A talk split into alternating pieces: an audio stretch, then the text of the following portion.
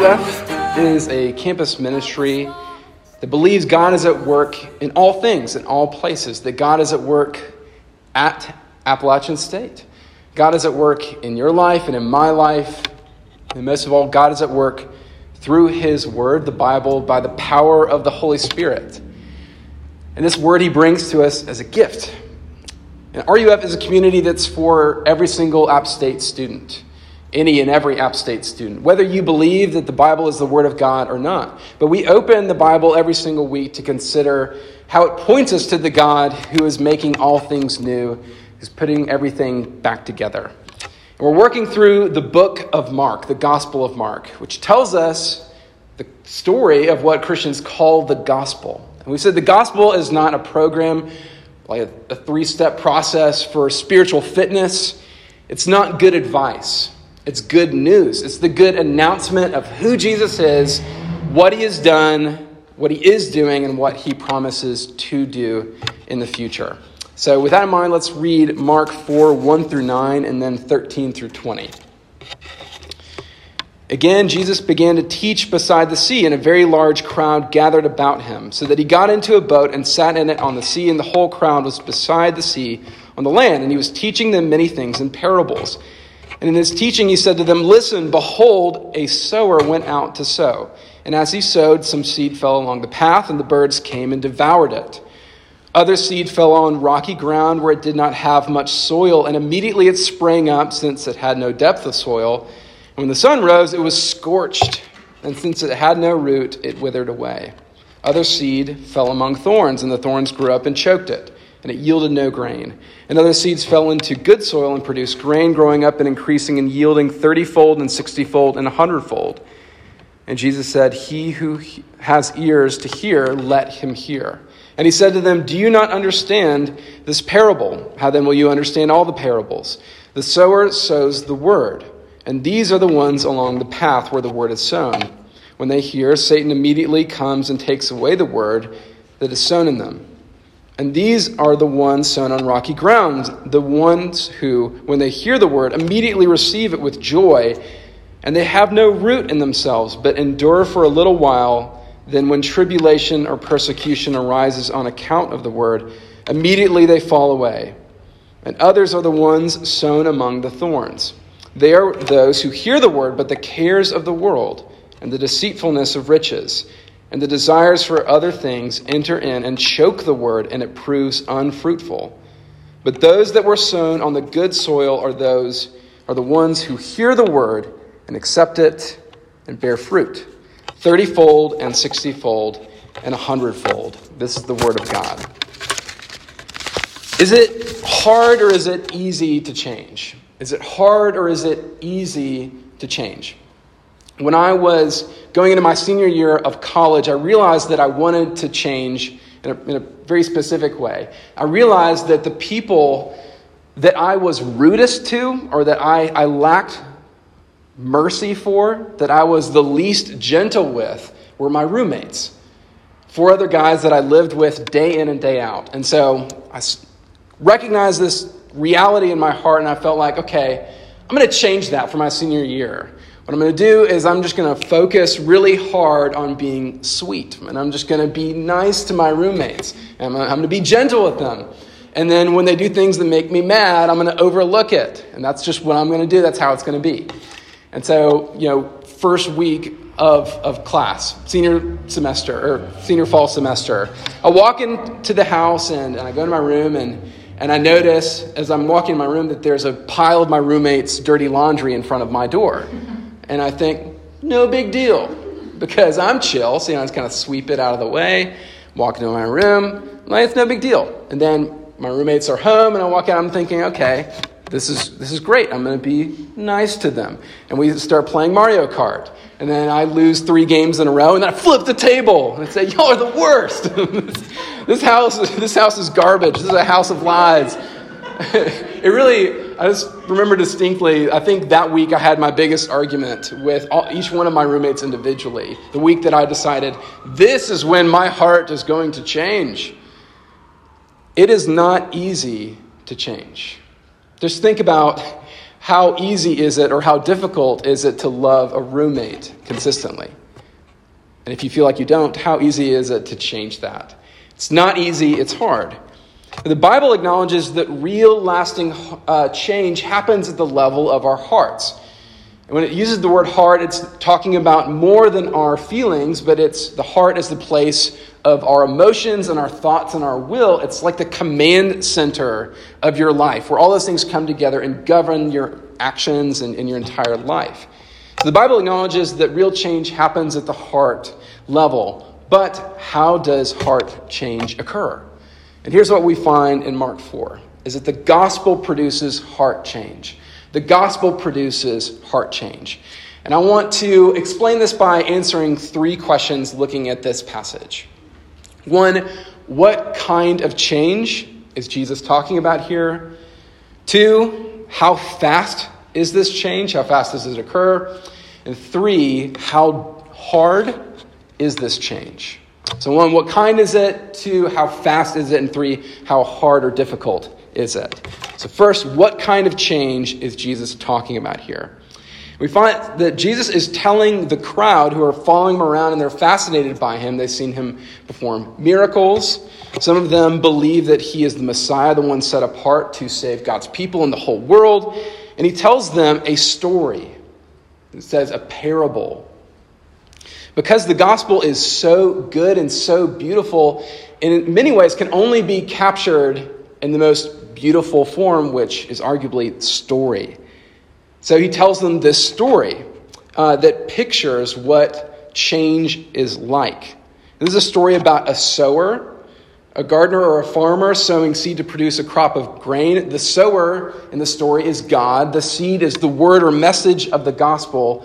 The soils, the different kinds of soils, are different states of our hearts. And growth from the seed is picture of heart change in our lives. So, what kind of change is Jesus talking about here?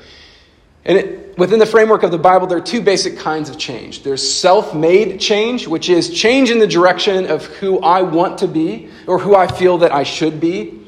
And this, this change happens really by some kind of grit or determination. Internally, you channel your power and you become who you want to be or who you feel you should be. So that's one kind. But the second is God made change. This is change in the direction of who God wants you to be, who he says he made you to be. And it, this happens, or is, it's dependent upon our trust and our weakness and our dependence upon God. So Jesus is not talking about self made change. It's very clear that he's talking about God made change or gospel change.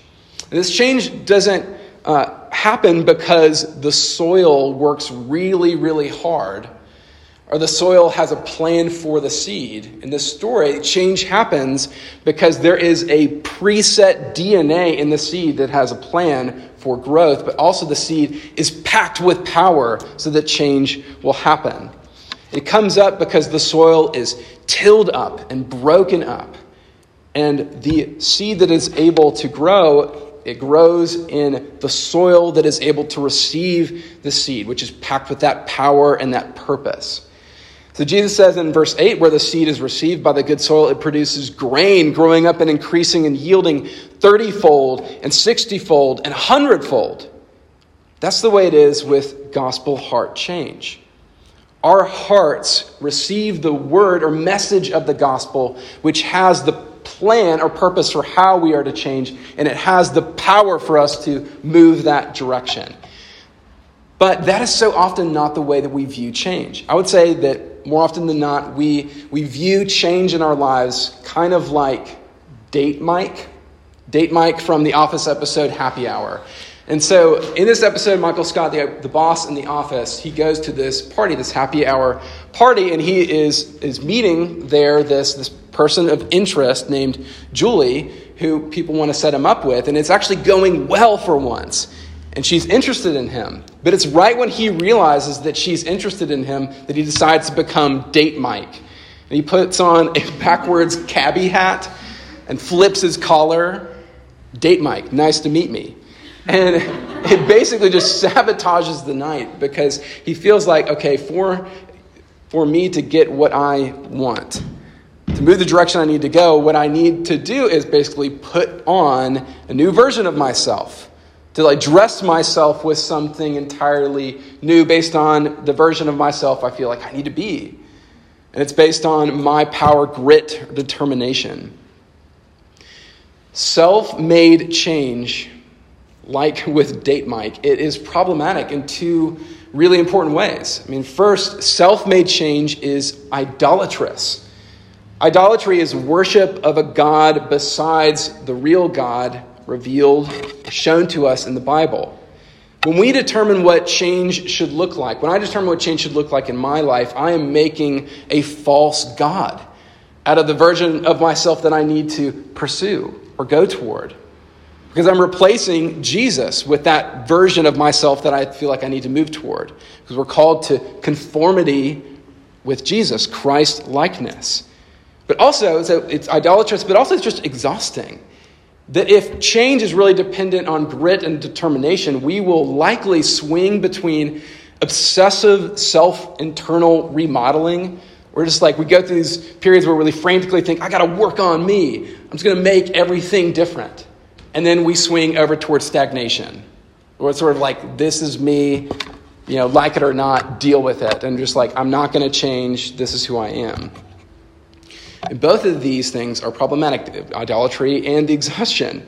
But gospel change is wonderful in two ways. Because gospel change says that you don't have to become anything other than who God made you to be. It's not like you're putting on some new outfit or putting on multiple outfits that you feel like this is going to be enough. Instead, it's more of like settling into clothes that are beautiful and made just for you. But also, change is not determined by your grit and determination, it's determined by God's power and His promise. We notice here in this story that the sower is just scattering the seed everywhere because he is eager for you to change. He is eager to produce in you more love, joy, peace, patience, kindness, gentleness, self control. That's what He wants for you. And that's what He promises. So, what kind of change is this? This is God made change, this is gospel change. It's the first thing. The second, how fast is this change? Have you ever watched something grow? Have you ever just sat and looked at a plant and then watched it grow?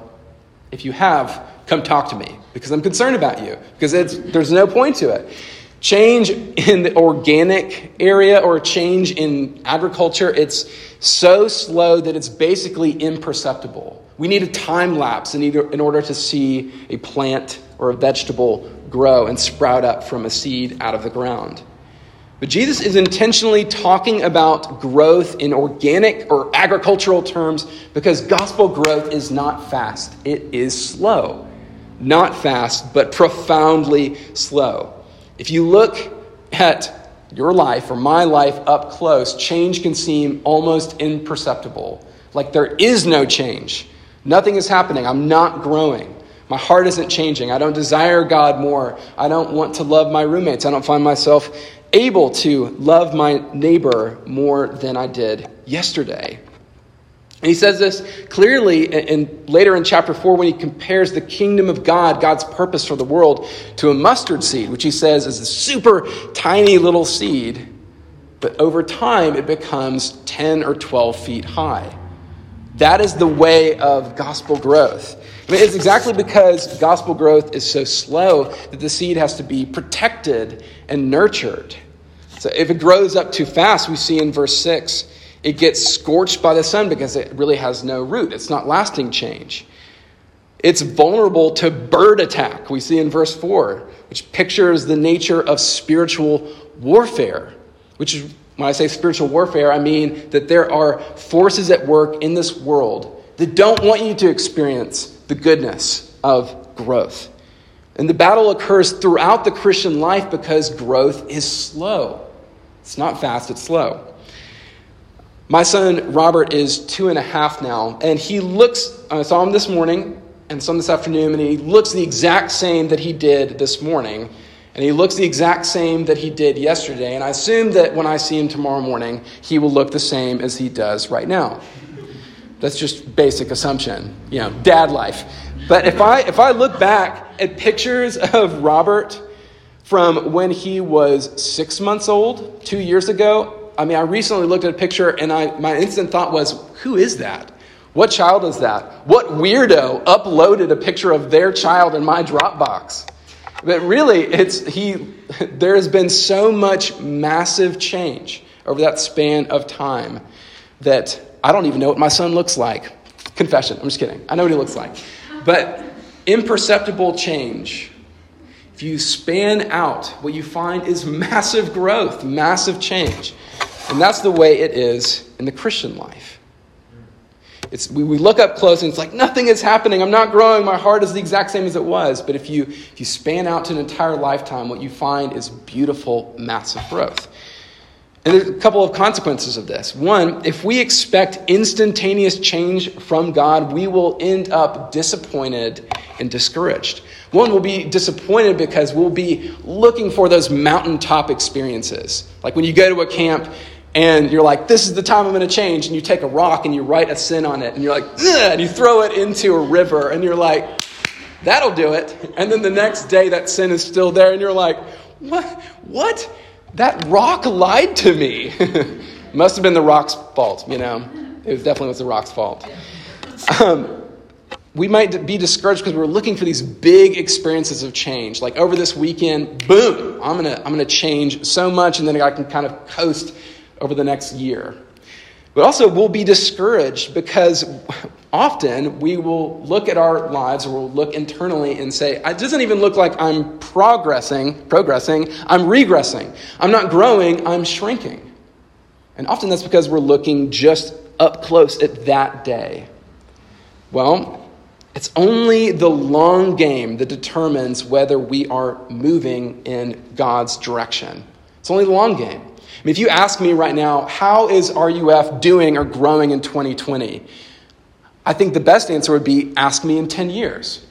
In 10 years, that's when I'll know where all of you are or know something about that. But also, I mean, it's what's happening right now. If I look at this moment right now where it seems there's imperceptible, almost no change at times, but if I look over at 10 years, I'll see how what we're doing right now and what you're doing and the ways that you're blessing this community, how it is making RUF more able to reach and love App State. Well, that's the hope. But ask me in 10 years. If you ask me, I'm like, how am I, how am I growing right now? I can try to give you an answer, but the best or most accurate answer is ask me in 10 years. Because right now I'm, I'm fairly frustrated with myself. I see my selfishness and I see my, my, the numbness of my heart. But if I look back 10 years ago, by God's grace and His kindness, I can see change. I can see by His grace how I have grown in mercy and how I have grown in patience. May not be massive uh, in my eyes, but it is real change over those 10 years. Ask me 10 years from now. But to pursue change, we have to, from the beginning, assume that it's going to be slow. It's going to be slow and it's going to look small. I mean, to grow in your understanding of the Bible, the best place to start is just the day in and, and week in and week out showing up to community group and looking at God's Word with other people. That consistency over time is what makes the difference. If you want to grow in your love toward your roommate, it really the best place to start is with seeking the small ways of overlooking fault and the small moments when you pray for the good of your roommate. Even when you're like, I don't want to pray and I don't feel good toward this person in my life or this friend or this family member. But it's those moments that make up make the difference. Where we can see the long game, God is at work. This is what makes all the difference, is that God is at work in us. Even when we don't see the change, He is steady and faithful. And He is not slow as we count slowness. He knows what he's doing. And in his timing, he's going to work out his purpose in you. And he, he is eager to produce in you more peace and patience and kindness and all of the rest. So that you can look back 10 years from now and see your time in college and say, look, in this, in this period of time, look at how God graciously has brought change in my life. So that's the second thing. How fast does this change? It's slow, but it's real and it's steady. And finally, let's look how hard is the change? How hard is the change? So, C.S. Lewis, in his book, Mere Christianity, he answers the question Is Christianity hard or is it easy? And his answer is both. It's both hard and easy. It's hard because Jesus demands everything from you, not just a little bit of your time or a little bit of your money or a little bit of your gifts, but all of you, body and soul. But Christianity is also easy because Jesus promises to give you all of himself. Not just a little bit of his love, not just a little bit of his attention, but everything that he has to give. And I would say that this relates to the question is change hard or easy? And the answer, which may be frustrating, is both. It's hard and it's easy. I mean, this, the, hard part of, of change, it, it, it's hard because God demands that we pursue His kingdom, His ways, and Him above everything else. And this is what's pictured in the thorny soil that chokes the life out of the seed in verse 7, which points to the reality that we have competing desires in our hearts, things that want to overcome our desire for God, His kingdom, and His ways. And so Jesus says in verse 19 that when the cares of the world and the deceitfulness of riches and the desires for other things overcome our desire for God, these desires choke the life of the word, the gospel message in us. We must make other desires subordinate to our desire for God.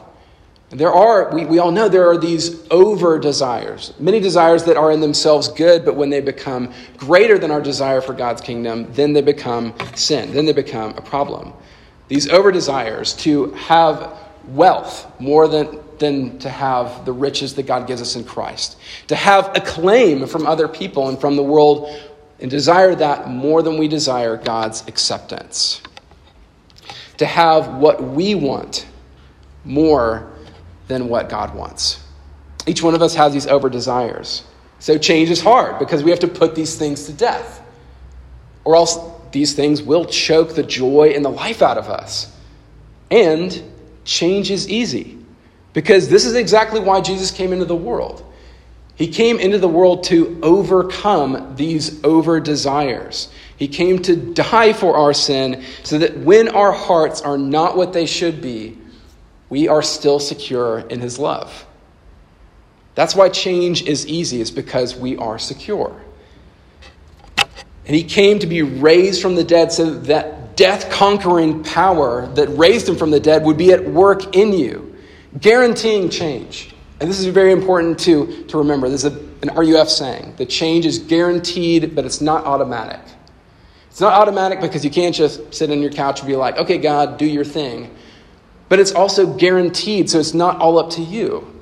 God promises to be at work in you, and He has the power to be at work in you. Over desires, our sin, are no problem for Jesus. He is not intimidated by the messiness in my heart or in your heart. This is exactly why He came into the world to give us the security so that then, by His power, He could bring change in us. One of the best pieces of marriage advice I received was this Plan on marrying the person that's right in front of you, not the person that you expect they will become sometime in the future. There's this tendency to want to say, okay, uh, you know, when I'm moving toward marriage with this person, you know, I feel pretty good about it, but there are these things that bother me about him or about her. And so I'll, you know, I'll marry, but my plan is to just over time help this person kind of get where I want them to be. Maybe if I just kind of passive aggressively complain over a period of 50 years, then we'll be able to accomplish that. And this piece of advice was saying, no, you are marrying the person who's right there in front of you. Is there a hope that that person, or for merely is there hope for her looking at me that I will change over time? Of course there is. But change is possible because there is security in marriage. Knowing that this person, I am committed to him or to her right where they are and they are my delight right where they are. That's what makes it possible for over time there to be individual growth, but also, of course, growth for the marriage itself. This is the way Jesus works in us. He gives us perfect security. So then we can know that His power is going to work in us over time, even when we look at our hearts and say, it's, it's, My heart is not where it should be. I don't feel like I'm growing. And so, yes, change is hard. And there are no magic strategies for the Christian life for how to, for how to change. And if someone tells you that there are, they are at best well meaning, but entirely mistaken. No magic strategy. And change is a process that often feels like dying, it feels like death. Because you're rooting up stuff that you don't want to root up. I, I don't want to give up my personal freedom where I can decide what is, is right just based on what feels right to me or what I think is right. We're, we're discovering stuff that we didn't know was there. Because it's hard for me to raise my voice at people, I've often or always thought that I'm not an angry person. But it's been very painful over the past couple of years to see that there actually is a lot of anger in my heart toward God, toward other people, toward myself. It's not good. It's not, it doesn't feel good to discover these things. But we also are discovering stuff that we thought that we'd gotten rid of. You know, I, I think sometimes they're like, I've pretty much moved past middle school pettiness. But then some friends get together and they don't invite me to their dinner party. And it's like, you know what I'm going to do? Not them invite them to my dinner party. I'm going to invite everyone in Boone except for them. And it's like, oh, there it's like that old pettiness that I experienced in eighth grade is still there. So it's hard. It feels like death. But change is also easy. And the, the magic sauce of the Christian life is Jesus' promise. Come to me, all you who are weary and heavy laden, and I will give you rest. The, the only thing that's magical or powerful to change us is Jesus and his promise. All the way through the lifelong process of change, Jesus' love for you is the exact same right now as it will be one million years from now or in eternity. When you stand before Jesus' throne, perfectly complete, the person you were entirely made to be, Jesus will not love you more than he loves you right now. Isn't that amazing? The change is easy because his burden is light. And change, yes, it's a process of death, but it's also a process of resurrection. Because when I root up sin, I can look to the Jesus who paid for my guilt. When I discover stuff I didn't know was there, I can look to the Jesus who knew it was there all along, far more than I will ever know. And yet he has called me his delight. As I discover new stuff, I can look to the Jesus who is perfectly patient with me and will see me all the way through to glory. So, do you want heart change? Come to Jesus and have your heart tilled up and broken. Do you want heart change? Come to Jesus because he will raise you up and fill you with new life that will sprout and flourish and pour over. Let me pray. Father, thank you that uh, change is not dependent on us, but thank you, Lord, that change is guaranteed. Thank you, Lord, that we can be secure knowing that we are justified once for all, that you will never turn us away, but also that there is hope for real change in our lives. And I pray that we would, even tonight, uh, trust you, trust that you are at work. And we ask this in your name, amen.